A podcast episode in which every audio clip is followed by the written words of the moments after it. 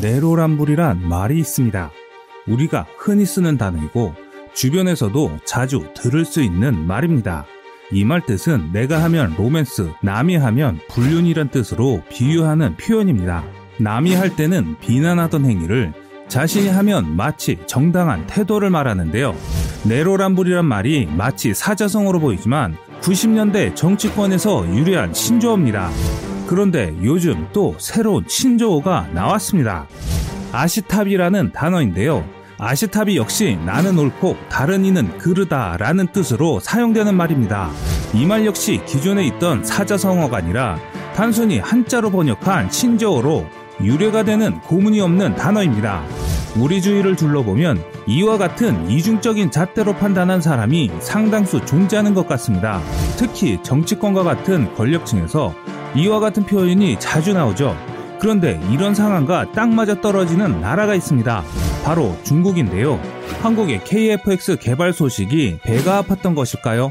아니면 KFX 개발이 순항하고 있다고 하니 그것이 못마땅한 것인지 여러 의견을 내놓고 있는 상황입니다. 오늘은 한국의 KFX 개발 사업을 중국이 어떻게 바라보고 있는지에 대해 알아보겠습니다.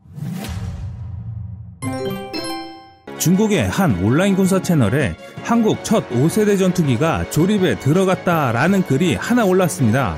시제기 조립을 시작하는 한국 KFX 얕잡아 보면 안 될 한국 항공 능력이라는 칼럼으로 시작했는데요. 글쓴이는 중국의 젠22 배치된 이후 전 세계적으로 5세대기 연구 열풍이 일면서 한국, 인도, 일본, 터키가 자국 5세대기 프로젝트를 발표했다고 하였습니다. 하지만 현 상황으로 봤을 때 오직 한국의 KFX만이 실질적 진전을 이뤄냈다며 한국항공우주산업 월간 책자에 처음으로 현재 조립 중인 첫 KFX 시제기 사진이 등장하였다고 전했습니다.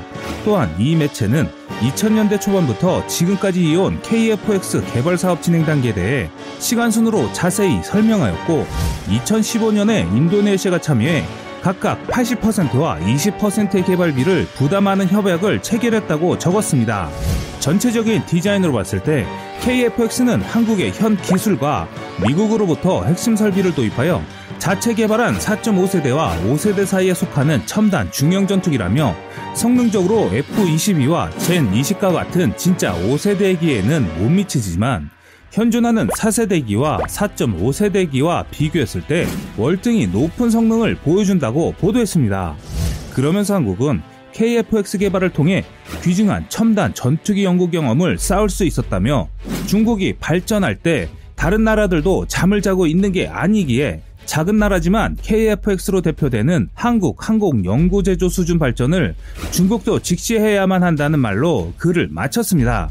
그런데 이 글을 본 중국 네티즌들의 댓글이 참으로 어이없습니다.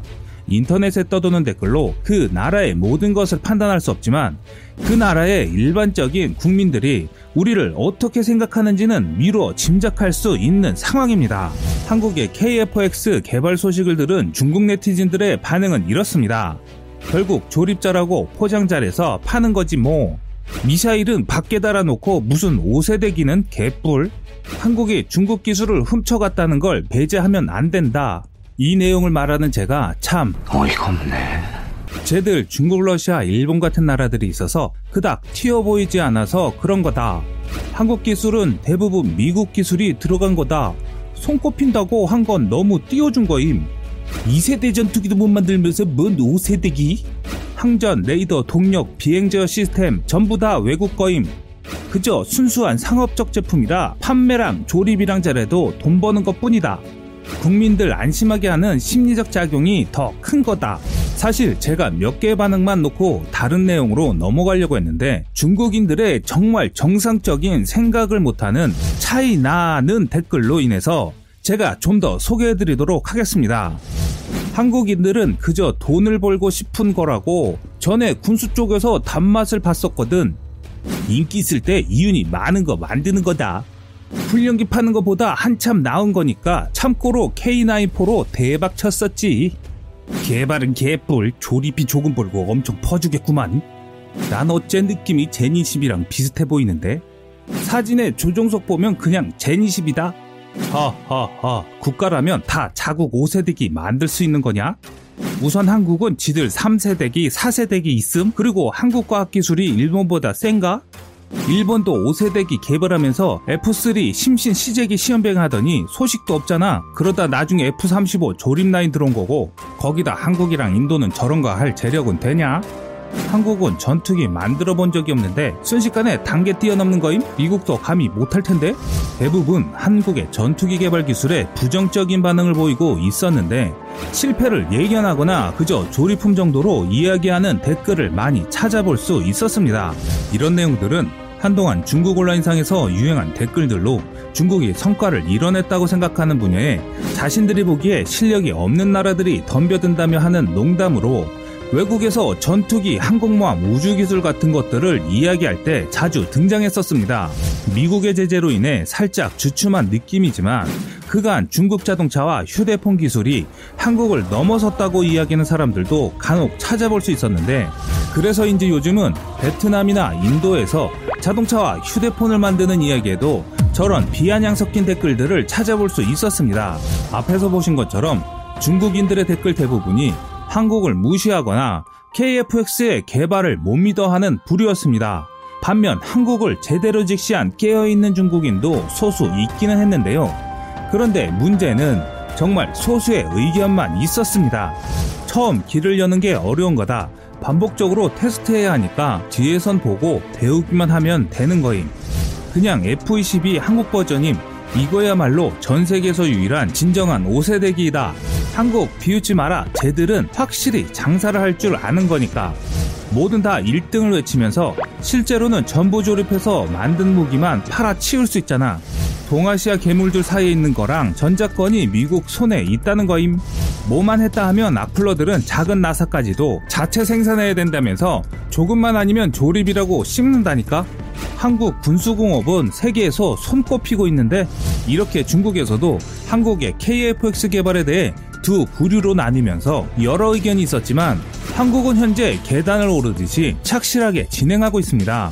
지난 4월 23일 카이가 위치한 경상남도 사천에서는 특별한 이벤트가 열렸습니다. 한국형 전투기 체계 개발에 참여한 관계자들이 참석한 가운데 조립 생산실 주관으로 KFX 전방, 중앙, 후방동체 구조 대조립 착수 기념행사가 열렸는데요. KAI가 발행하는 Fly Together 6월호에 공개된 당시 사진에는 KFX의 전방 및 중앙동체 일부가 조립된 모습이 최초 공개됐기 때문이죠. 지난해 2월 14일 KFX의 뼈대라고 할 수 있는 bulkhead 가공 착수 행사 이후 434일 만에 드디어 몸통이 모습을 드러냈습니다. 지금까지 KFX는 컴퓨터 그래픽으로만 볼 수 있는 전투기였습니다. 비록 지난해 10월 개최된 서울 항공우주 및 방위산업 전시회에 처음으로 실물 크기의 KFX 모형이 공개되었지만 KFX의 시제기는 CATIA라고 하는 설계 프로그램 화면 속에서만 확인할 수 있었습니다. 하지만 동체 구성품이 하나둘씩 완성되면서 이제는 실제 존재하는 전투기로 발전한 것이죠.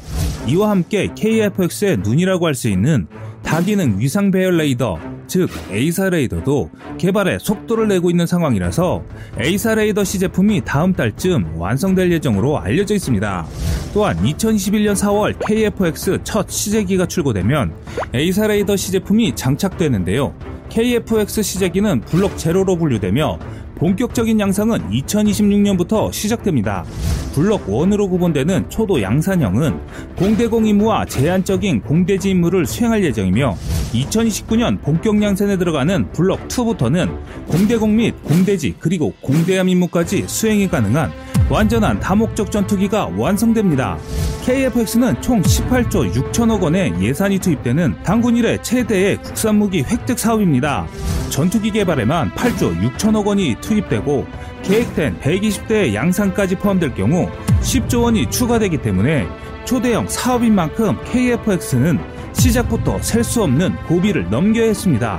김대중 전 대통령이 지난 2001년 3월 공사 졸업식에서 최신의 국산 전투기 개발을 언급한 이후 경제성 문제로 무려 10년 이상을 허송세월했습니다. 그동안 진행된 타당성 검토만 5차례에 달하고 여기에 더해 2015년엔 우리 공군이 F-35A 스텔스 전투기를 도입하면서 우리나라에 제공하기로 한 25개 기술 가운데 AESA 레이더 등 4가지를 미 정부가 거부하면서 KFX는 다시 한번 위기에 빠졌었습니다. 그럼에도 불구하고 KFX는 현재 예정된 시간표대로 정상 순항 중입니다. 한국은 위기에 강하고 어려움을 극복할 수 있는 힘이 있는 나라입니다. 지금까지 세상의 모든 군사무기를 얘기하는 꺼리수구였습니다. 시청해주셔서 감사합니다. 구독과 좋아요, 알람 설정은 좋은 영상을 만드는데 많은 힘이 됩니다.